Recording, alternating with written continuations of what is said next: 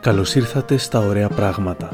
Είμαι ο Άρης Δημοκίδης και σήμερα έχουμε ένα ακόμα επεισόδιο της σειράς «Ρώτα με ό,τι θες». Καλεσμένος μου είναι ο καθηγητής Ηλίας Μόσιαλος. Επισήμως είναι εκπρόσωπος της Ελλάδας στους διεθνείς οργανισμούς για τον κορονοϊό. Ανεπισήμως όμως είναι και ένας εξαιρετικά χρήσιμος επιστημονικός σύμβουλος των Ελλήνων που εντελώς εθελοντικά μας ενημερώνει με τρόπο απλό και εύληπτο, ακόμα και με χιουμοριστικά memes, μέσω των social media και των ΜΜΕ. Του στείλατε δεκάδες ερωτήσεις μέσω των μικροπραγμάτων της LIFO και του τις έθεσα. Για πρώτη φορά έχουμε υλικό και για δεύτερο επεισόδιο του Ρώτα με ό,τι θες, το οποίο θα ακολουθήσει σύντομα με όσες ερωτήσεις δεν χώρεσαν σε αυτό.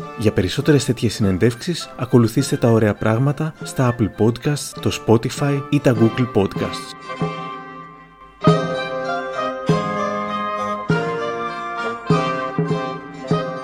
Κύριε Μόσχαλε, καλησπέρα σας. Καλησπέρα και, και ευχαριστούμε πάρα πολύ που δεχτήκατε να σας ρωτήσουμε ό,τι θέλουμε. Είστε έτοιμος; Βεβαίως, ναι, και εγώ σας ευχαριστώ πάρα πολύ. Και ευχαριστώ και τους ακροατές σας για τις ερωτήσεις που σας έστειλα. Λοιπόν, ρωτάω την πρώτη ερώτηση από τον Χάρης. Λέει, τελικά δίνουν όλες οι χώρες τα πραγματικά στοιχεία κρουσμάτων και θανάτων. Ειδικά στους θανάτους φαίνεται να γίνεται με τελείως διαφορετικό τρόπο η καταμέτρηση. Πώς γίνεται, λέει, από την αρχή της πανδημίας η Ρωσία με πάνω από ένα εκατομμύριο συνολικά κρούσματα να έχει μόνο 20.000 θανάτους και η Μεγάλη Βρετανία με 400, πάνω από 450.000 συνολικά κρούσματα να έχει 42.000 θανάτους. Ναι, πολύ ενδιαφέρουσα ερώτηση. Υπάρχουν διάφορες εξηγήσεις, μεταξύ των οποίων και αυτή που επισημαίνει ο, ο Χάρης, δηλαδή ότι μπορεί να καταγράφονται οι θάνατοι με διαφορετικό τρόπο, δηλαδή τι δηλώνεται σαν θάνατος εξαιτίας του κορονοϊού. Αν αυτά, όλα τα περιστατικά δηλαδή των θανάτων του κορονοϊού καταγράφονται σε ορισμένες χώρες όπως τη Ρωσία, αυτό μπορεί προφανώς να ισχύει και είναι πάρα πολύ δύσκολο κανείς να ελέγξει τις στατιστικές υπηρεσίες ε, διαφόρων χωρών, γιατί είναι πάνω από 200 χώρες που στέλνουν στοιχεία στον Παγκόσμιο Οργανισμό Υγείας. Αλλά μπορεί να υπάρχουν και άλλες εξηγήσεις. Ε, μία από τις εξηγήσεις είναι η διαφορετική δημογραφική δομή που έχουμε σε διάφορες χώρες. Δηλαδή, αν δούμε την επίπτωση της νόσου στην Ήπειρο της Αφρικής, όπου κανένας θα περίμενε να είναι πολύ μεγάλη, λόγω του ότι μπορεί να γίνει πολύ πιο εύκολα η διασπορά στις πυκνοκατοικημένες περιοχές, ειδικά στις μεγάλες πόλεις στην Αφρικανική Ήπειρο, όπου ζουν πάρα πολλές οικογένειες μαζί στην ίδια περιοχή, ακόμα και στην ίδια κατοικία, βλέπουμε ότι οι θάνατοι από τον κορονοϊό στην Αφρικανική Ήπειρο δεν είναι όσο θα ανέμενε κανείς με δεδομένες και τις κοινωνικο-οικονομικές συνθήκες εκεί που είναι ε, χαμηλότερες που κατά πολύ σε σχέση με την Ευρώπη και τη Βόρεια Αμερική.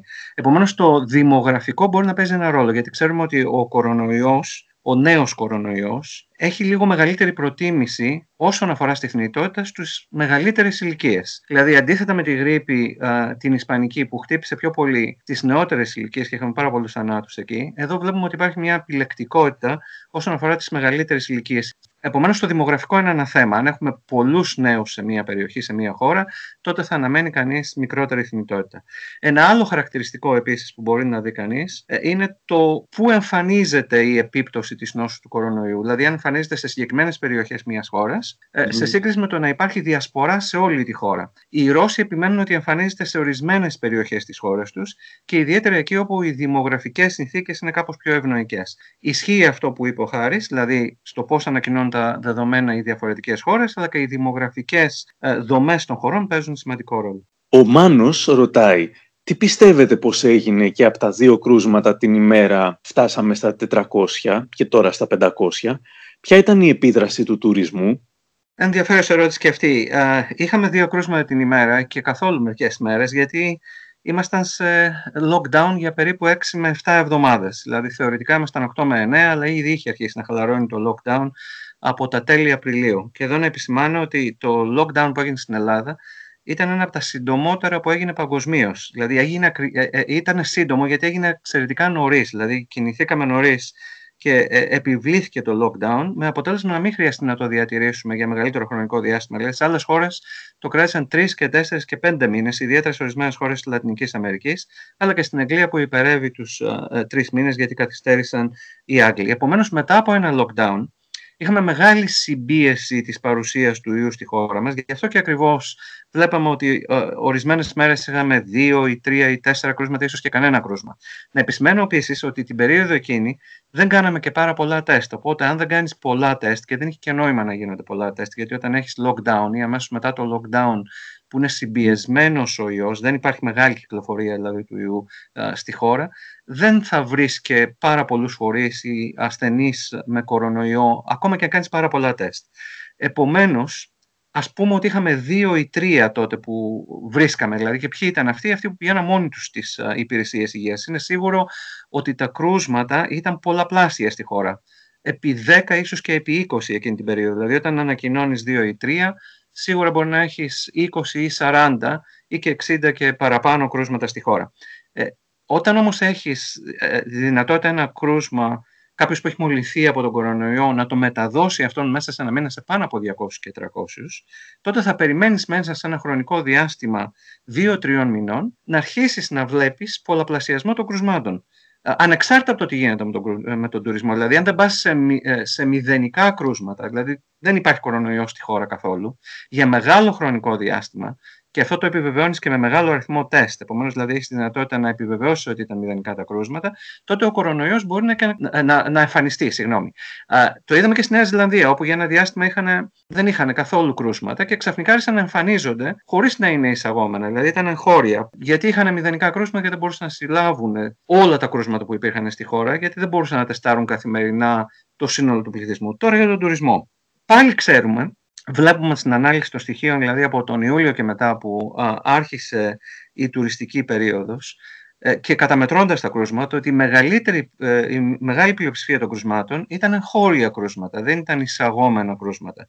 Ε, συνέβαλε ο τουρισμός ε, στην αύξηση των κρουσμάτων. Προφανώς και συνέβαλε σε έναν βαθμό, αλλά πολύ λιγότερα από τη διασπορά που έγινε στη χώρα μας, η οποία ήταν μεγαλύτερη γιατί χαλάρωσε πάρα πολύ η κατάσταση μετά την άρση του lockdown. Θα θυμόμαστε όλοι ότι ε, δεν υπήρχαν ε, σχεδόν καθόλου περιοριστικά μέτρα, ελάχιστοι φορούσαν μάσκα. Εγώ προσωπικά έκανα μια μεγάλη εκστρατεία από το Μάιο να αρχίσουμε να φοράμε όλοι μάσκα. Ε, υπήρχαν και συμπεριφορές δημοσίων προσώπων που δεν θα έλεγα ήταν οι καταλληλότερες όσον αφορά στη χρήση της μάσκας. Γενικά, μια μεγάλη χαλαρότητα. Τώρα, ο τουρισμός. Κυρίως στις περιοχές της βόρειας Ελλάδας, δηλαδή από τις γειτονικές μας χώρες, υπήρχε επίπτωση. Λιγότερο θα έλεγα στα νησιά και στην υπόλοιπη χώρα, όπου είχαμε τουρισμό κυρίως από τις χώρες της Δυτικής Ευρώπης. Και γιατί λέω λιγότερη επίπτωση εκεί; Γιατί να δούμε λίγο και τα κοινωνικοδημογραφικά χαρακτηριστικά αυτής της πανδημίας στις χώρες από όπου προήλθαν οι τουρίστες. Η πανδημία έπληξε κυρίως τα χαμηλότερα κοινωνικο-οικονομικά στρώματα, τις μειονότητες και τις εθνικές μειονότητες που ζουν ε, σε χώρες της Βόρειας Ευρώπης και κυρίως λόγω του τρόπου ζωής, δηλαδή ζουν πάρα πολύ μαζί, είναι εκτεταμένες οικογένειες. Οπότε μέσα στην οικογένεια είναι πολύ πιο εύκολο να γίνει η διασπορά της νόσου. Με αποτέλεσμα να δούμε τα περισσότερα θύματα α, και σε κλειστές κοινότητες, όπως σε γυροκομεία, που είχαμε μεγάλη επίπτωση, ειδικά στη Σουηδία, είχαμε στη Γαλλία, στο Βέλγιο και στην Ισπανία, στην Ιταλία και στη Μεγάλη Βρετανία. Δηλαδή η πλειοψηφία των θανάτων εκεί ήταν στους οίκους ευγυρίας, στα γυροκομεία. Επομένως, ποιος ήταν πιο πιθανό να έρθει να κάνει τουρισμό στη χώρα μας στις άλλες χώρες άτομα από χαμηλότερο κοινωνικό-οικονομικό επίπεδο, άτομα που ζούσαν μαζί σε εκτεταμένες οικογένειες ή επαγγελματίες οι οποίοι είχαν και περισσότερη πληροφόρηση για τον κορονοϊό, δούλευαν περισσότερο μέσα τηλεεργασίας και παίρνανε μεγαλύτερα μέτρα προστασίας και άρα ήταν λιγότερο πιθανό να κολλήσουν τον κορονοϊό. Γι' αυτό και ακριβώς ε, είδαμε ότι κατά τη διάρκεια της τουριστικής περίοδου ο αριθμός των εισαγόμενων κρουσμάτων ήταν σχετικά μικρός στην υπηρετική Ελλάδα και στα νησιά, όχι στη Βόρεια Ελλάδα, όπου είχαμε εισρωή τουριστών από τις γειτονικές μας χώρες, από τη Βόρεια Μακεδονία, από την Αλβανία, τη Σερβία και την Βουλγαρία, όπου τα κοινωνικά χαρακτηριστικά σε αυτές τις χώρες είναι διαφορετικά και η προέλευση των τουριστών προφανώς είναι διαφορετική σε σχέση με αυτές που είδαμε από τη Μεγάλη Βρετανία ή τις βόρειες χώρες. Ο non-driver λέει «Δεν έχω κανέναν άλλο τρόπο να μετακινηθώ για την εργασία μου παρά μόνο τα μέσα μαζικής μεταφοράς και δεν είναι εφικτό τρει-τέσσερι ώρες περπάτημα, ούτε μπορεί κάποιος να με μεταφέρει. Πώς μπορώ να προστατευθώ χρησιμοποιώντας τα μέσα μαζικής μεταφοράς παρά τον συναστισμό. συνοστισμό; Ναι. Απόλυτα εύλογη ερώτηση. Κανένας δεν μπορεί να ε, να έχει τρει-τέσσερι ώρες περπάτημα, αν μένει πολύ μακριά από το χώρο εργασίας του. Αυτό μπορεί να γίνει σε μικρές επαρχιακές πόλεις και ε, θα το συνιστούσα κιόλας στις επαρχιακές πόλεις, αν είναι δυνατόν κανείς να περπατήσει για να πάει στη δουλειά του ή αν μπορεί να πάει με ποδήλατο. Προφανώς και πρέπει να το κάνει, αλλά δυστυχώς αυτό δεν μπορεί να γίνει στην Αθήνα. Αν ξεκινήσει κάποιος από το πέραμα για να φτάσει στο κέντρο mm. της Αθήνας, πρέπει να πάρει τα μέσα μαζικής μεταφοράς. Και γι' αυτό ακριβώς ήδη από τον Απρίλιο είχα επισημάνει ότι χρειαζόμαστε ένα στρατηγικό σχέδιο για την αντιμετώπιση αυτής της πανδημίας που υπερβαίνει την ιατρική της αντιμετώπιση. Και γιατί το λέω αυτό, χρειάζεται διεπιστημονική προσέγγιση. Δεν είναι ιατρικό το θέμα της διαχείρισης πανδημίας, όταν δεν έχεις ακόμα αποτελεσματική φαρμακευτική αγωγή και αποτελεσματικά εμβόλια. Είναι θέμα ε, μέτρων προστασίας και παρεμβάσεων προστασίας της δημόσιας υγείας, έτσι ώστε να μειώσουμε τη διασπορά του ιού. Ε, και ένα από αυτά είναι τα μέτρα τα οποία παίρνουμε στα μέσα μαζικής μεταφοράς. Πολύ πιο δύσκολο αυτό να γίνει με το μετρό, αλλά θα ήταν πολύ ε, καλύτερα να είχε προβλεφθεί ε, μεγαλύτερος αριθμός λεωφορείων, ειδικά στο λεκανοπέδιο της Αττικής, πολύ νωρίτερα από ό,τι γίνεται τώρα. Τώρα, τι μπορεί να κάνει κανείς. Ε, η μόνη λύση που υπάρχει αυτή τη στιγμή είναι να φοράνε μάσκα όλοι, αν όχι όλοι οι περισσότεροι, δηλαδή να επιβληθεί αυτό και αυτό κατά τη γνώμη πρέπει να επιβληθεί στα μέσα μαζικής μεταφοράς ό,τι πιο αυστηρό τρόπο μπορούμε να σκεφτούμε και ό,τι πιο αυστηρά πρόστιμα, γιατί μόνο έτσι μπορεί να υπάρχει επαρκής προστασία και παράλληλα ε, συχνός καθαρισμός των χεριών. Δηλαδή, αν ακουμπάμε άλλους ή αν ακουμπάμε τα καθίσματα μέσα στα μέσα μαζικής μεταφοράς, μετά θα πρέπει να πλύνουμε τα χέρια μας ε, όταν κατεβούμε από το λεωφορείο ή όταν βγούμε από το μετρό. αυτό είναι ε, που μπορούμε να κάνουμε και προφανώς μικρότερη πληρότητα όσο δυνατόν ε, στα μέσα μαζικής μεταφοράς, ειδικά στα λεωφορεία και πυκνότερα δρομολόγια. Επομένως, κατά τη γνώμη μου, η κυβέρνηση θα πρέπει να εντείνει τις προσπάθειες σε αυτό το τομέα. Σε συνεργασία και με τον ιδιωτικό τομέα υπάρχουν πάρα πολλά πούλμαν και λεωφορεία τα οποία θα μπορούσαν να χρησιμοποιηθούν στα πλαίσια του δημόσιου συστήματος μεταφορών. Η Ειρήνη λέει: Ακούμε συχνά ότι κάποιοι που νοσηλεύονται έχουν υποκείμενο νόσημα. Τελικά, ποια θεωρούνται υποκείμενα νοσήματα, είναι μόνο τα σοβαρά νοσήματα που έχουμε ακούσει και διαβάσει, π.χ. καρδιοπάθεια, διαβήτηση, υπέρταση, ή εννοείται επίσης και οποιαδήποτε πάθηση που μπορεί να έχει κάποιος, π.χ. ψωρίαση ή χολυστερίνη. Όχι, να μην ανησυχούν όσοι έχουν χολυστερίνη και έχουν μια μορφή ψωρίασης. Αυτό το οποίο ξέρουμε είναι ότι υπάρχουν άλλοι παράγοντες που μπορεί να παίξουν μεγάλο ρόλο όσον αφορά τη θνητότητα από τον κορονοϊό. Γνωρίζουμε ότι είναι μικρότερες στις γυναίκες, δηλαδή η ηλικία κορονοϊού, ας το πω έτσι, στις γυναίκες είναι μειωμένη κατά 8 χρόνια. Όταν βλέπουμε τις ηλικιακές ομάδες και τη θνητότητα στις διάφορες ηλικιακές ομάδες, και η θνητότητα αρχίζει και αυξάνει μετά την ηλικία των 50 και είναι πολύ μεγάλη μετά την ηλικία των 80 ε, και εκτοξεύεται μετά την ηλικία των 90, αλλά εκεί μιλάμε για πολύ μικρά ποσοστά στον πληθυσμό. Στις γυναίκες η ηλικία COVID είναι μειωμένη κατά 8 χρόνια. Αντιθέτως, αν, αν είσαι υπέρβαρος, ε, εκεί προσθέτουμε χρόνια στην ηλικία κορονοϊού. Ε, Ποια άλλα νοσήματα μπορεί να θεωρηθούν ε, ότι μπορεί να παίξουν ένα ρόλο; Ε, το άσθημα, ο διαβήτης, οι, ε, οι χρόνιες καρδιοπάθειες, χρόνιες αναπνευστικές νόσοι, νεφροπάθειες, αιματολογική καρκίνη μπορεί να παίξουν σημαντικό ρόλο, νόση του ύπατος, νευρολογικά νοσήματα, όσοι έχουν κάνει μεταμόσχευση. όλα αυτά είναι και όσοι βρίσκονται σε ανασοκαταστολή. Εκεί η πιθανότητα να αυξηθεί η θνητότητα αυξάνεται. Ε, να σας δώσω ένα παράδειγμα. Η ηλικία α, COVID, ας την πούμε έτσι, σε όσους έχουν διαβήτη που δεν ελέγχεται, ε, πρέπει να αυξηθεί κατά 10 χρόνια. Δηλαδή, αν είσαι 45, θα σε κατατάξουμε στην ηλικία των 55. Αν είσαι 55, πας στην ηλικία των 60 που αυξάνεται η θνητότητα. Αν όμως τον ελέγχεις τον διαβήτη και σε 45 ετών, προσθέτουμε μόνο 4 χρόνια στο ρίσκο το οποίο μπορεί να έχεις. Τώρα, αν mm. έχεις άσθημα και είναι ένα ήπιο άσθημα που δεν χρειάζεται να πάρεις καμία αγωγή, προσθέτουμε μόνο ένα χρόνο. Άρα στην ουσία ε, η πιθανότητα θανάτου μεταβάλλεται πάρα πολύ λίγο. Αλλά αν δεν το ελέγχεις ε, το άσθημα, ε, τότε πρέπει να προσθέσουμε άλλα τέσσερα χρόνια. Επομένως, γιατί το λέω αυτό, δεν είναι μόνο να σκεφτόμαστε τα υποκείμενα νοσήματα, αν έχουμε υποκείμενα νοσήματα και τα ελέγχουμε τα υποκείμενα νοσήματα, τότε μειώνουμε και τον κίνδυνο λόγω των υποκείμενων νοσημάτων. Δηλαδή, αν πάσει κάποιος από το διαβήτη και τον ελέγχει, έχει μικρότερο κίνδυνο σε σχέση με κάποιον που πάσχει από διαβήτη και δεν τον ελέγχει. Το ίδιο και με την πίεση. Αν έχεις ε, υψηλή πίεση και δεν την ελέγχεις, έχεις υψηλότερο κίνδυνο σε σχέση με κάποιον που έχει υψηλή πίεση και την ελέγχει. Και βέβαια, αν είσαι καπνιστής, αυξάνει ο κίνδυνος. Οπότε είναι και μια καλή ευκαιρία οι αναπομείναντε καπνιστές να μειώσουν το κάπνισμα ή να βρουν τρόπους να το σταματήσουν.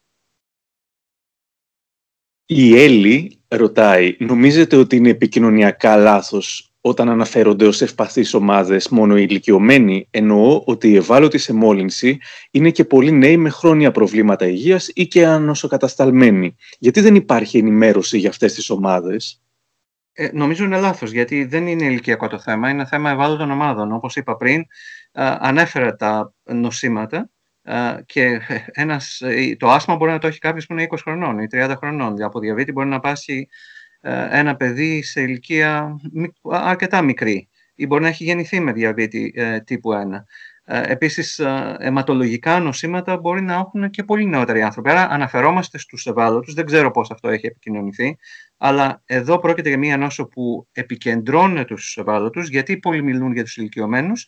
Γιατί όσο μεγαλώνουμε, τόσο πιο πιθανό είναι να αναπτύξουμε περισσότερα χρόνια νοσήματα. Η πιθανότητα δηλαδή αυξάνει όσο μεγαλώνουμε ε, να έχουμε καρδιοπάθεια, να έχουμε διαβήτη, να έχουμε μια αιματολογική νόσο, μια νόσο του ύπατος. Αλλά ε, είναι σωστό να αναφερόμαστε σε ευάλωτες ομάδες, είναι πολύ σωστή η ερώτηση της Έλλης, παρά στους ηλικιωμένους μόνο. Ο αναγνώστης ή αναγνώστρια με το ψευδόνιμο Curious λέει Δύο συνεχόμενες χρονιές νόσησα κι εγώ και τα παιδιά μου με ήττα 1 νη 1. Η μικρότερη μου κόρη νοσηλεύτηκε μια εβδομάδα στο παιδόν με πνευμονία. Δεν θα έπρεπε να είχαμε αντισώματα. Πώς ξανακολλήσαμε; Άρα με αυτή τη λογική είναι δυνατή η ανοσία της αγέλης. Ε, πολύ λογική η ερώτηση που τέθηκε. Ε, ξανακολλήσαν γιατί η ανοσία δεν διαρκεί για πάντα. Ακόμα δηλαδή και αν αναπτύξανε ανοσία στο H1N1, αυτή θα κράτησε για μερικούς μήνες. Επομένως υπάρχει η δυνατότητα επαναμόλυνσης. Αυτό το είδαμε και με την νόσο του COVID. Αυτή τη στιγμή έχουμε πολύ μικρό αριθμό περιπτώσεων επαναμόλυνσης, λιγότερα από 20, δηλαδή η πιθανότητα είναι λιγότερα από ένα στο εκατομμύριο μέχρι στιγμής σε σχέση με όσους νόσησαν από κορονοϊό να κολλήσουν πάλι. Ε, το ερώτημα επομένως είναι για πόσο μπορεί να διαρκεί η ανοσία αν κολλήσεις κορονοϊό. Έχουμε μια αρκετά έγκυρη Ισλανδική μελέτη αυτή τη στιγμή που δημοσιεύτηκε στο κορυφαίο ιατρικό περιοδικό, το New England Journal of Medicine, όπου και είδαν ότι τέσσερις μήνες μετά, μετά την νόση από κορονοϊό, το 91% των Ισλανδών είχαν ακόμα αντισώματα. Θα μου πείτε μόνο τέσσερις μήνες; Ναι, δεν έχουμε στοιχεία για πέρα των τεσσάρων μηνών, αλλά είμαι σίγουρος ότι οι Ισλανδοί που έχουν ε, πολύ καλή συλλογή στοιχείων είναι μία από τις χώρες που καταγράφουν σχεδόν τα πάντα μέσα στο σύστημα υγείας και στο σύστημα δημόσιας υγείας. Σε μερικούς μήνες θα επικαιροποιήσουν αυτή τη μελέτη και θα ξέρουμε για πόσο διαρκεί η ανοσία από τον κορονοϊό και για πόσους. Προς το παρόν πάντως είναι ενθαρρυντικό γιατί μιλάνε για 91% να έχουν αντισώματα ε, ε, και για τέσσερις μήνες τουλάχιστον. Τώρα, από εκεί και πέρα υπάρχουν και άλλοι τρόποι με τους οποίους αναπτύσσει ανοσία. Δεν θα επεκταθώ εδώ γιατί είναι πολύ ειδικό το θέμα. Αλλά δεν, είναι μόνο, δεν αποκτούμε ανοσία μόνο με τη, αν, αν έχουμε αντισώματα. Τώρα, από εκεί και πέρα, η, η ανοσία της αγέλης θα πρέπει να το εξηγήσουμε λίγο παραπάνω. Θέλουμε να αποκτήσουμε ανοσία της αγέλης. Προφανώς και θέλουμε να αποκτήσουμε ανοσία της αγέλης. Αλλά πώς, με εμβολιασμούς. Αυτό κάνουμε κάθε χρόνο. Δηλαδή, προσπαθούμε να αποκτήσουμε ανοσία της αγέλης για να μην έχουμε επιπτώσεις από διάφορες λοιμώξεις, όχι μόνο τη γρήπη, αλλά και από άλλες λοιμώξεις, με τα εμβόλια. Αν επομένως κατορθώσουμε να εμβολιάσουμε ένα μεγάλο ποσοστό του πληθυσμού και έχουμε ένα αποτελεσματικό εμβόλιο, και λέω αποτελεσματικό εμβόλιο αυτό σημαίνει δηλαδή ότι θα είναι αποτελεσματικό για μεγάλο ποσοστό του πληθυσμού, δηλαδή πάνω από 50-60% του πληθυσμού. Να επισημάνω εδώ ότι τα εμβόλια της γρήπης κάθε χρόνο είναι αποτελεσματικά μεταξύ 40 και 60%. Δεν είναι πάρα πολύ. Τα εμβόλια της πολιομιελίτιδας είναι κοντά στο 100% αποτελεσματικά και της γρήπης πάνω από. Ε, και της, ε, συγγνώμη, της λαράς πάνω από 90%. Επομένως, τι θέλουμε να κάνουμε, να αποκτήσουμε αυτή την ανοσία της αγέλη, να έχουμε ένα αποτελεσματικό εμβόλιο, ας πούμε 70%, να το κάνει το 80% του πληθυσμού και να πλησιάσουμε στο ποσοστό του 60% που θα έχουν ανοσία λόγω του εμβολίου. Τώρα, θα μου πείτε αυτή η ανοσία θα διατηρηθεί για πάντα; Το πιο πιθανό είναι όχι. Θα διατηρηθεί για ένα χρόνο. Είναι πολύ πιθανό να διατηρηθεί για ένα χρόνο και να χρειαστεί να κάνουμε πάλι εμβόλιο ενάντια στον κορονοϊό την επόμενη χρονιά. Είναι δυνατόν να διατηρηθεί για πάνω από ένα χρόνο; Ε, αυτό δεν το ξέρουμε τώρα. Θα πρέπει να περιμένουμε να δούμε πώς θα λειτουργήσουν τα πρώτα εμβόλια και να κάνουμε τις αντίστοιχες μετρήσεις.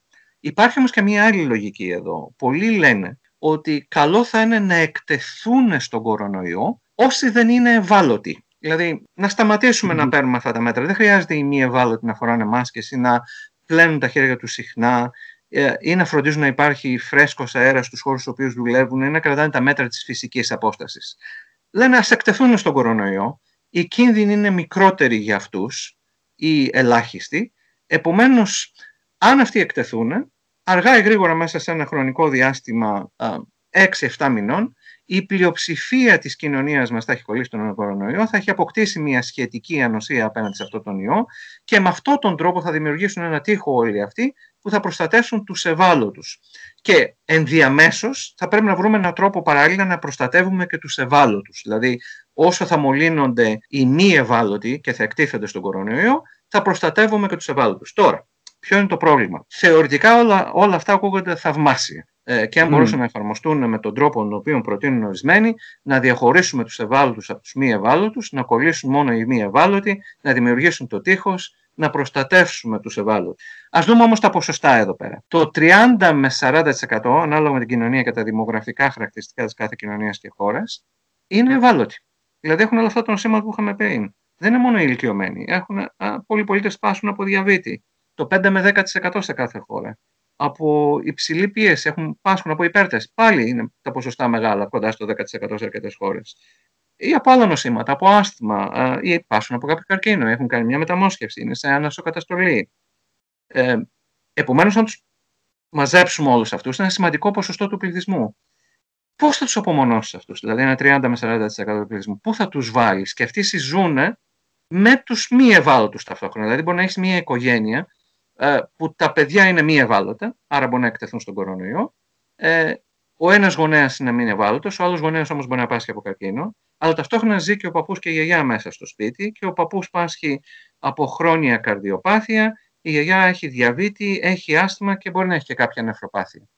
Τώρα, πώς θα διαχωρίσεις τον ένα γονέα και τα δύο παιδιά που δεν ανήκουν στους ε, ευάλωτους από τους τρεις ευάλωτους; Αυτά τα πράγματα πρακτικά δεν γίνονται. Αυτό είναι το ένα. Το δεύτερο, όντως όσοι είναι κάτω των 50 ετών, με την προπόθεση δεν ανήκουν στις ευάλωτες ομάδες, ε, δεν είναι τόσο ευάλωτοι στον κορονοϊό. Δηλαδή, ακόμα και αν κολλήσουν τον κορονοϊό, είναι πιθανό να τον περάσουν με ήπια συμπτώματα ή να είναι ασυμπτωματικοί.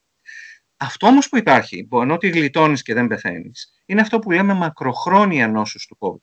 Δηλαδή, ξέρουμε ότι ακόμα και στους νεότερους, σε ένα πολύ μεγάλο ποσοστό, ακόμα και αν είσαι ασυμπτωματικός, μπορούν να δημιουργηθούν καρδιολογικά, αιματολογικά, αναπνευστικά προβλήματα, τα οποία να διαρκέσουν για πολύ μεγάλο χρονικό διάστημα.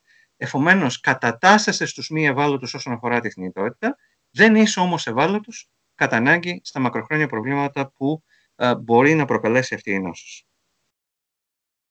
Και γι' αυτό εγώ είμαι κατά της επίτευξης της ανοσίας της αγγέλης ε, με τρόπο φυσικής μόλις, δηλαδή έκθεση των μη ευάλωτων στον κορονοϊό είμαι υπέρ προφανώς της απόκτησης ενωσία της αγέλη με τους εμβολιασμούς με ένα αποτελεσματικό και ασφαλές εμβολίο.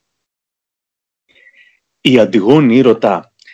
Υπήρχαν πολλοί που αρχικά υποστηρίζαν ότι ο ιός είναι τόσο επικίνδυνος όσο η κοινή γρήπη και ότι τα lockdown θα ήταν άχρηστα. Διαψεύστηκαν πανηγυρικά ή είναι η ιδέα μου; Ε, νομίζω ναι, γιατί πλέον έχουμε τα στοιχεία της θνητότητας ε, τα οποία είναι πολύ μεγαλύτερα. Αν δει κανείς τα στοιχεία μόνο στις ΗΠΑ με ένα αριθμό θανάτων που υπερβαίνουν τις, ε, υπερβαίνει τον αριθμό των 200.000 και τα συγκρίνει με τα στοιχεία α, της θνητότητας από την κοινή γρήπη, έχουμε πολλαπλάσιους θανάτους από την νόση του κορονοϊού. Δηλαδή από την κοινή γρήπη κάθε χρόνο το, τα Αμερικανικά Ινστιτούτα για την πρόληψη ε, ε, των νοσημάτων καταγράφουν περίπου 30 με 60.000 θανάτους το χρόνο. Εδώ έχουμε πάνω από 200.000 και δεν έχει συμπληρωθεί δεν έχει συμπληρωθεί ακόμα ένας χρόνος από τότε που άρχισαν να καταγράφουν κρούσματα και τη θνητότητα του κορονοϊού στις Ηνωμένες Πολιτείες. Ε, έχουμε όμως κάποια ευχάριστα εδώ, θα πρέπει να πω, ότι ενώ αρχικά είχε διαπιστωθεί ότι η θνητότητα θα είναι μεταξύ 0,5 και 1,2%, προσωπικά πιστεύω ότι αυτή θα κυμανθεί μεταξύ 0,3 και 1% ανάλογα με τη χώρα. Και γιατί λέω θα διαφέρει από χώρα σε χώρα, γιατί πάλι έχει σχέση το δημογραφικό προφίλ της χώρας. Μια χώρα με περισσότερους ηλικιωμένους και περισσότερους ε, ανθρώπους που ανήκουν στις ευάλωτες ομάδες θα καταγράψει μεγαλύτερα ποσοστά θνητότητας σε σχέση με χώρες που έχουν νεότερους πληθυσμούς ε, και ε, λιγότερα προβλήματα υγείας. Και αυτό θα μειώνεται, η θνητότητα θα μειώνεται με το πέρασμα του χρόνου, γιατί βέβαια θα έχουμε και εξελίξεις στη φαρμακευτική αγωγή και θα έχουμε και εμβόλια. Επομένως μπορεί να καταλήξουμε σε ένα χρόνο από τώρα να έχουμε μια θνητότητα η οποία είναι παρόμοια με αυτή της γρήπης, αλλά δεν θα το είχαμε αυτό αν δεν πέραμε τα μέτρα που πήραμε νωρίτερα αυτή τη χρονιά, δηλαδή το lockdown και όλα τα υπόλοιπα μέτρα δημόσιας υγείας μετά το lockdown. Ερώτηση από Ελένη και Μανιτού. Όλη αυτή την περίοδο μιλάνε για έρευνες για τα εμβόλια, χωρίς να γίνεται λόγος για φάρμακα. Ε, οι έρευνες βρίσκονται ακόμα πολύ μακριά σχετικά με τα φάρμακα. Και τι επιλογές έχουν οι γιατροί στη φαρέτρα τους για την αντιμετώπιση τους σε κρίσιμα περιστατικά; Ε, έχουμε. Ε, έχουμε φαρμακολογικές επιλογές, όχι πάρα πολλές, αλλά θα σας πω ότι έχουμε αυτή τη στιγμή. Ε, έχουμε ένα φάρμακο ε, που είναι αρκετά φθηνό, ε, η δέξαμεθαζόνη, ε, το οποίο ξέρουμε ότι η χορήγησή της σε βαριά περιστατικά μειώνει τη θνητότητα κατά 30%. Ε, γνωρίζουμε mm. επίσης ότι στις μέτριες, στα μέτρια περιστατικά μειώνει τη θνητότητα κατά 20%. Αυτό δεν πρέπει να το υποτιμούμε, είναι πάρα πολύ σημαντικό. Επίσης, γνωρίζουμε ότι η θνητότητα μειώθηκε στις μονάδες εντατικής θεραπείας πριν τη χορήγηση της δεξαμεθαζόνης, ανάλογα με τη χώρα και ανάλογα με την επάρκεια που έχει κάθε χώρα στις ε, μονάδες εντατικής θεραπείας σε προσωπικό. Γιατί είναι πολύ σημαντικό, γιατί πολλοί εστιαζόμαστε στις ΜΕΘ και λέμε να έχουμε περισσότερα κρεβάτια ΜΕΘ αλλά τα κρεβάτια μεθ πρέπει να τα λειτουργήσει προφανώς ιατρικό και νοσηλευτικό προσωπικό που είναι καλά εκπαιδευμένο. Δηλαδή, μπορεί να έχεις περισσότερα κρεβάτια μεθ, αν δεν έχεις τους κατάλληλους γιατρούς, κατάλληλα εκπαιδευμένους γιατρούς και τους κατάλληλα εκπαιδευμένους νοσηλευτές, απλώς θα έχεις κρεβάτια, τα οποία μπορεί να τα λειτουργούν γιατροί οι οποίοι δεν έχουν την επάρκεια και τις γνώσεις που έχουν οι εξειδικευμένοι γιατροί των ΜΕΘ. Επομένως, ήδη είχαμε πετύχει ε, πριν ακόμα ανακαλυφθεί η δεξαμεθαζόνη ότι είναι επαρκές φάρμακο, είχαμε πετύχει να μειώσουμε τη θνητότητα από 10 30% σε διάφορες χώρες, ε, εφαρμόντας διαφορετικές τεχνικές νοσηλείας ε, μέσα στις ΜΕΘ. Μία από αυτές είναι η πυρηνή θέση στον ασθενή που ξέρουμε ότι βοηθά την οξυγόνωση όταν τη χρησιμοποιούν οι γιατροί, αλλά επίσης η καλύτερη επιλογή των ασθενών που θα διασωληνωθούν. Γνωρίζουν επίσης ε, πλέον οι γιατροί ότι ορισμένα φάρμακα πλέον δεν δουλεύουν. Δηλαδή, είχε γίνει η χρήση της χλωροκίνη, θα θυμάστε, πολύ εκτεταμένα, ιδιαίτερα το Μάρτιο, τον Απρίλιο, τον Μάιο. Πλέον ξέρουμε ότι αυτό το φάρμακο δεν μειώνει το χρόνο αποθεραπείας, ούτε μειώνει τη θνητότητα.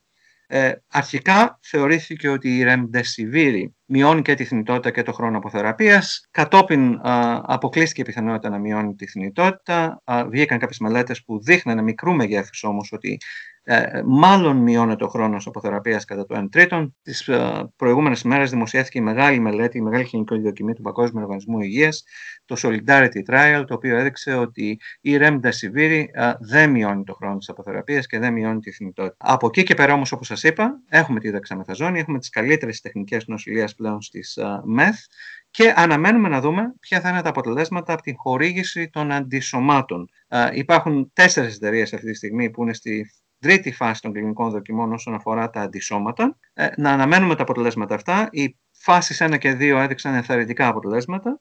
Το πρόβλημα που έχουμε εδώ όμως είναι ότι οι ποσότητες που θα έχουμε, αν θα έχουμε επαρκείς ποσότητες για όλες τις χώρες και δεν αναφέρουμε μόνο στις ΗΠΑ ή στη Μεγάλη Βρετανία, στις χώρες της Βόρειας Ευρώπης, πιθανώς να υπάρχουν μεγαλύτερες ποσότητες των, αυτής της, ειδικά της φαρμακευτικής παρέμβασης, αναφέρουμε σε χώρες σαν τη δική μας ή και άλλες χώρες εντός της Ευρώπης, αλλά και σε άλλες υπήρους. Ε, ίσως θα χρειαστεί να περιμένουμε μέχρι το καλοκαίρι για να υπάρχουν επαρκές ποσότητες και να επισημάνω επίσης ότι τα φάρμακα αυτά είναι εξαιρετικά ακριβά. Αυτό το φάρμακο που λέει τώρα ο Τραμπ, δεν ξέρω αν είδατε και ένα βιντεάκι παροδία που τον κάνει σαν να το διαφημίζει με στυλ δεκαετίας 80. Αν όχι θα σας το στείλω. Ε, το ξέρετε, το Regeneron.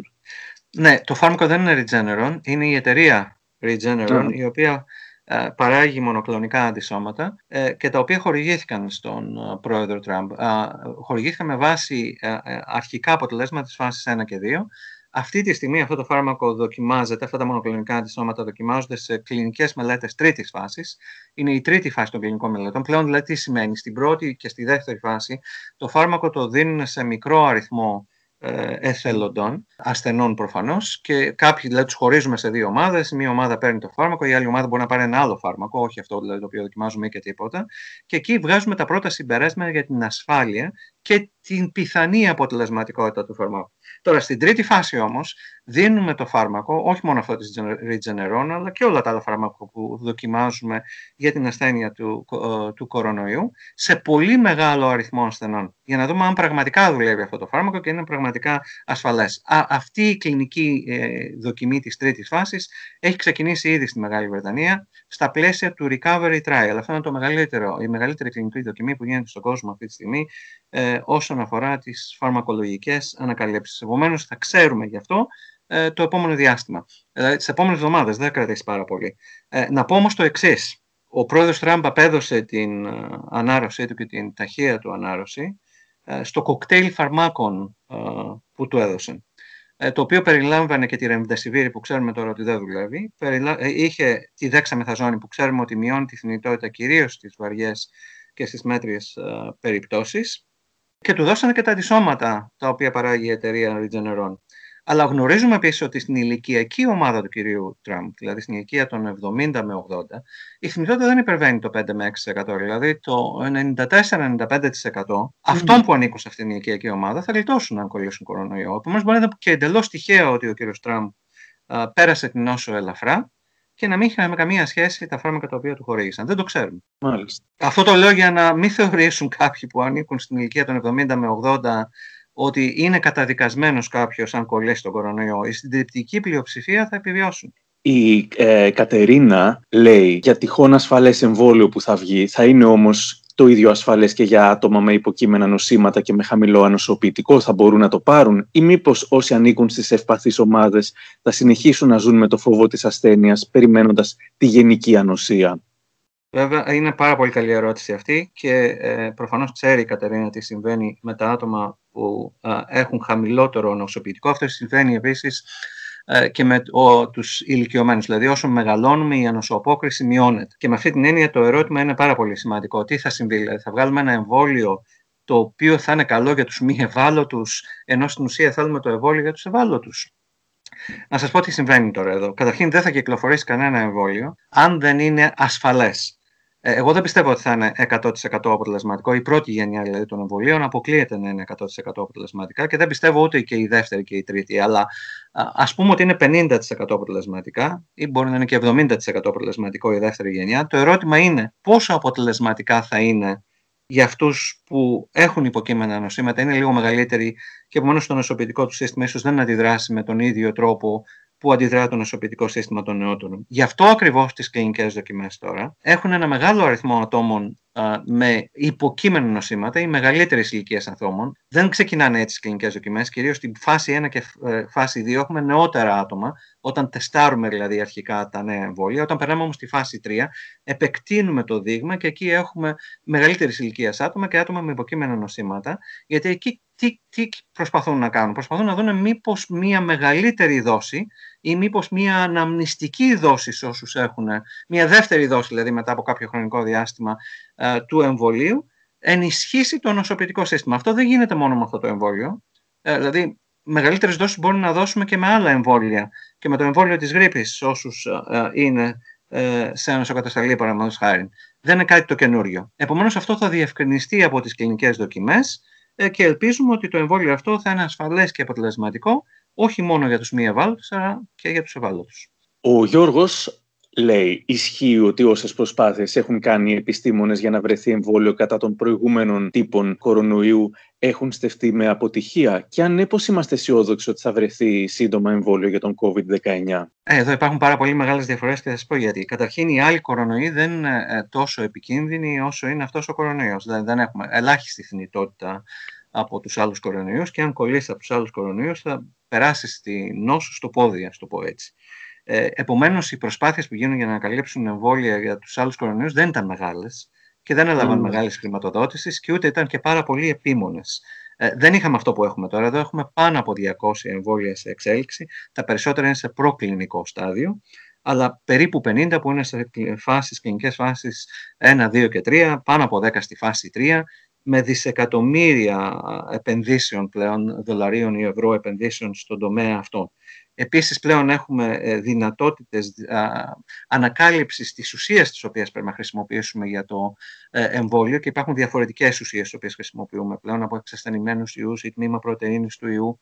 Ε, και αυτό είναι καλό δηλαδή ότι δεν έχουμε ένα εμβόλιο που το παρασκευάζουν όλες οι εταιρείες ή όλα τα ερευνητικά κέντρα με την ίδια τεχνική έτσι να το πω. Οπότε αν αποτύχει μία προσέγγιση μπορεί να πετύχει κάποια άλλη. Ή αν ένα εμβόλιο μπορεί να είναι αποτελεσματικό για ένα 30% του πληθυσμού, ένα άλλο εμβόλιο μπορεί να είναι πάλι κατά mm. τον κορονοϊό για ένα άλλο 30% του πληθυσμού. Δηλαδή έχουμε πάρα πολλές επιλογές τώρα και επίσης ξέρουμε ότι η πιθανότητα επιτυχίας είναι μεταξύ 20 και 30% ε, στα εμβόλια. Ε, παράλληλα, ένα πολύ σημαντικό πράγμα το οποίο έχει γίνει είναι ότι επειδή ακριβώς υπάρχουν πάρα πολλά χρήματα και τόσες πολλές προσπάθειες. Ποτέ άλλοτε δηλαδή στην ιστορία της ανακάλυψης των εμβολίων δεν είχαμε τόσες παράλληλες προσπάθειες. Δηλαδή 200 και παραπάνω προσπάθειες ανακάλυψης εμβολίων. Και τόσο γρήγορα δηλαδή να, να φτάσουμε στα αποτελέσματα που έχουμε φτάσει, δηλαδή να αναμένουμε ανακοινώσεις το επόμενο δίμηνο, τρίμηνο από αρκετές εταιρείες. Έχουμε ταυτόχρονα από πολλές εταιρείες και κυβερνήσεις που συμμετέχουν σε αυτή την προσπάθεια, ειδικά για τα εμβόλια τα οποία βρίσκονται στη φάση 3 και αναμένουμε ανακοίνωση αποτελεσμάτων και ταυτόχρονη παραγωγή αυτών των εμβολίων. Ε, τι σημαίνει αυτό, Ότι αν πάρουν έγκριση τα εμβόλια αυτά από τις ρυθμιστικές αρχές του Ευρωπαϊκού Οργανισμού Φαρμάκου, ας πούμε, στην Ευρώπη ή τον Οργανισμό Φαρμάκων και Τροφίμων στις ΗΠΑ, θα κυκλοφορήσουν αμέσως. Δηλαδή, δεν θα περιμένουμε αφού πήραν την έγκριση να περάσουν και 5-6 μήνες ε, να υπάρχει μαζική παραγωγή αυτών των εμβολίων έχει γίνει αυτή η παραγωγή. Βέβαια, αν τα εμβόλια αυτά δεν είναι ασφαλή και αποτελεσματικά, ε, θα χαθεί αυτή η παραγωγή. Οι κυβερνήσεις όμως και οι εταιρείες παίρνουν αυτό το ρίσκο, κυρίως οι κυβερνήσεις, γιατί αυτές χρηματοδοτούν τις εταιρείες. Οι εταιρείες δεν παίρνουν πάρα πολύ μεγάλο ρίσκο αυτή τη στιγμή. Παίρνουν αυτό το ρίσκο γιατί θέλουμε να έχουμε τα εμβόλια έτοιμα, αν είναι ασφαλή και αποτελεσματικά, έτοιμα και διαθέσιμα άμεσα μετά την έγκριση. Η Δήμητρα αναρωτιέται αν τώρα αρκετός κόσμος αρνείται τη μάσκα, όταν βγει το εμβόλιο, πώς θα πιστεί να το κάνει ώστε να επιτευχθεί το επιθυμητό ποσοστό ανοσίας στην κοινότητα; Ναι, κοιτάξτε να δείτε. Ε, αυτή τη στιγμή δεν πιστεύω ότι η πλειοψηφία του κόσμου αρνείται τη μάσκα. Αυτή είναι η δική μου εντύπωση και αυτό βλέπω εγώ ε, κυρίως μέσω των εικόνων που μεταδίδουν τα μέσα μαζικής ενημέρωσης. Πιστεύω η πλειοψηφία τηρεί τα μέτρα. Προφανώς πάντα υπάρχει μια μειοψηφία που δεν θα τηρήσει τα μέτρα. Όπως υπάρχει και μια μειοψηφία η οποία είναι αρνητέ των εμβολιασμών γενικότερα. Ε, δεν χρειάζεται να κάνουν όλοι το εμβόλιο για να αποκτήσουμε την ανοσία της αγέλης. Η ανοσία της αγέλης θα επιτευχθεί αν ένα σημαντικό ποσοστό του πληθυσμού κάνει αυτό το εμβόλιο. Α πούμε ότι αυτό θα είναι 70%.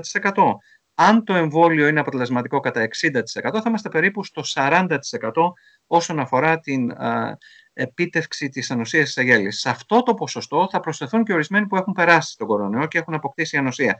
Που έχουν περάσει όχι γιατί τους εκθέτουμε όμως σκόπιμα στο να νοσήσουν από τον κορονοϊό, γιατί αυτό θα συμβεί ε, γιατί υπάρχει διασπορά του ιού στην κοινότητα, στον πληθυσμό.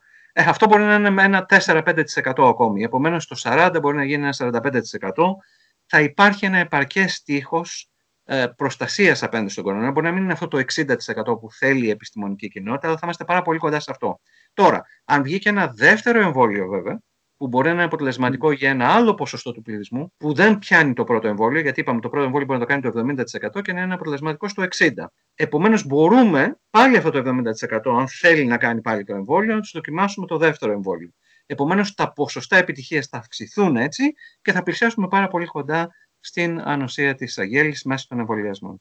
Χωρίς να χρειαστεί να εμβολιαστούν όλοι. Βέβαια, το επιθυμητό θα ήταν να εμβολιαστούν όσο το δυνατόν περισσότερο. Και βέβαια, εδώ έχει πολύ μεγάλο ρόλο παίζει η σωστή επικοινωνία, δηλαδή πώς επικοινωνούμε θέματα που έχουν, αφορούν στην ασφάλεια των εμβολίων. Ε, θα είδατε ότι εγώ ε, ε δημοσιοποίησα έντονα τη διακοπή των κλινικών δοκιμών για το εμβόλιο της Οξφόρδης. Ε, το ίδιο έγινε και πρόσφατα με τη διακοπή των κλινικών δοκιμών της εταιρείας Johnson Johnson. Ε, γιατί το έκανα αυτό, για να, για να υπάρχει ακριβώς η αίσθηση ασφάλειας. Οι κλινικές δοκιμές διακόπτονται όταν βρίσκουμε ότι κάτι μπορεί να μην πάει καλά. Και εκεί θα πρέπει να διαπιστώσουμε αν κάποιος ασθενής που εμβολιάστηκε μπήκε στο νοσοκομείο. Καταρχήν, το πρώτο είναι να δούμε αν ε, πρόκειται για κάποιον που του δόθηκε το εμβόλιο. Γιατί και εδώ πάλι κάνουμε κλινικές δοκιμές. Χωρίζουμε. Οι μισθοί εθελοντές τους κάνουμε το εμβόλιο και τους άλλους μισούς τους δίνουμε αέρα, το πούμε έτσι, νεράκι. Ή τους δίνουμε ένα άλλο εμβόλιο που δεν πιάνει τον κορονοϊό. Πρώτο, το πρώτο που πρέπει να διαπιστώσουμε είναι το πρόβλημα ήταν στους εθελοντές που πήραν το εμβόλιο ή στους άλλους εθελοντές. Το δεύτερο είναι αν το πρόβλημα ήταν στον εθελοντή που πήρε το εμβόλιο οφείλεται στο εμβόλιο ή είχε κάποιο άλλο πρόβλημα που τυχαία αναδείχθηκε. Ε, και όταν κάνεις τώρα αυτές τις κλινικές δοκιμές στην τρίτη φάση σε 60.000 άτομα ή 30.000 θα το πάρουν, οι άλλοι, οι άλλοι 30 θα πάρουν κάποιο άλλο εμβόλιο ή τίποτα, είναι πολύ πιθανό να συμβεί κάτι. Επομένως, χρειάζεται σωστή επικοινωνία, να εξηγούμε στον κόσμο γιατί σταματούν αυτές οι δοκιμές. Είναι σύνηθες φαινόμενο και αυτό γίνεται για την προστασία μας και την ασφάλειά μας. Θα ήταν παράδοξο αν δεν συνέβαινε. Δηλαδή, αν δεν σταματούσαν, εγώ θα έλεγα, μα πώς γίνεται να πάνε όλα τέλεια; Όλες οι κλινικές δοκιμές για το οποιοδήποτε φάρμακο, οι περισσότερες μάλλον, όχι όλοι, θα σταματήσουν για κάποιο διάστημα αν υπάρχει κάποια παρενέργεια. Και επαναλαμβάνονται μετά όταν διαπιστωθεί ότι το πρόβλημα δεν είναι σημαντικό. Αν είναι σημαντικό, βέβαια διακόπτονται για πάντα. Ακριβώς. Είχατε τονίσει ότι είναι σημαντική η διαφάνεια και το ότι οι έλεγχοι γίνονται από ανεξάρτητες ε, ομάδες ε, επιστημόνων εκτός εταιρείας. Η Μαρία λέει: Βλέπω το 90% των ανθρώπων να φοράνε τη μάσκα όπως να είναι. Να την πιάνουν σταθερά από μπροστά, χωρίς μετά να καθαρίζουν τα χέρια τους, να την βάζουν μετά στη τσάντα ή στη τσέπη. Τελικά με αυτή τη χρήση γίνεται τίποτα ή τα κάνουμε χειρότερα όλα; Καλύτερα από το να τη φοράνε, θα έλεγα. Βέβαια, η ορθή χρήση της μάσκα ε, είναι επιβεβλημένη δεν μπορεί να επιβληθεί βέβαια με αστυνομικούς τρόπους, ούτε είναι εφικτό αυτό να γίνει, ούτε επιθυμητό κατά τη γνώμη μου. Δηλαδή, όποιος προσπαθεί να επιβάλλει μέτρα δημόσιας υγείας με το να επιτάσσει συμπεριφορές με αυστηρό τρόπο, θα έχει ακριβώς το αντίθετο αποτέλεσμα. Επομένως, και εδώ χρειαζόμαστε συνεχή εκπαίδευση του κόσμου για την ορθή χρήση της μάσκα. Αλλά θα έλεγα ακόμα και έτσι είναι καλύτερα από το να μην τη φοράει κανείς. Γιατί τι κάνει η μάσκα; Η μάσκα εμποδίζει στο να εισπνεύσουμε μεγάλη ποσότητα υγικού φορτίου. Δηλαδή, αν και οι δύο φοράμε τη μάσκα και συνομιλούμε και κρατάμε και μια μικρή απόσταση, τότε ακόμα και να περάσει κάτι μέσα από τη μάσκα, θα είναι πολύ μικρότερη η ποσότητα του υλικού φορτίου. Γι' αυτό και μερικοί λένε ότι ίσως είναι και ο καλύτερος τρόπος να κολλήσει τον κορονοϊό έτσι, τον κορονοϊό έτσι, γιατί αν κολλήσει τον κορονοϊό και πάρεις μικρό υλικό φορτίο, τότε θα περάσει την νόσο πολύ πιο ήπια από ότι αν κολλήσει κορονοϊό με μεγάλη ποσότητα υλικού φορτίου. Αυτό είναι μια υπόθεση εργασίας. Ε, θα αναμένουμε να δούμε αν ισχύει κιόλας. Υπάρχουν κι άλλες ερωτήσεις, τις οποίες μας απάντησε ο κύριος Μόσιαλος και θα μπουν στο δεύτερο μέρος του podcast. Κολλάει τελικά ο ιός από τις επιφάνειες; Έχει νόημα η απολύμανση προϊόντων από το σούπερ μάρκετ όταν μπαίνουν στο σπίτι; Γιατί δεν λέμε ξεκάθαρα ότι κολλάει ο ιός στην εκκλησία; Πόσο ασφαλές είναι να κάνουμε γυμναστική σε κλειστούς χώρους λίγα άτομα σε μεγάλη αίθουσα; Να κάνουν τα παιδιά το εμβόλιο για τη γρήπη φέτος; Και άλλα πολλά σύντομα. Ακολουθήστε τα ωραία πράγματα στα Apple Podcast, το Spotify ή τα Google Podcast για να μην χάσετε το επόμενο επεισόδιο.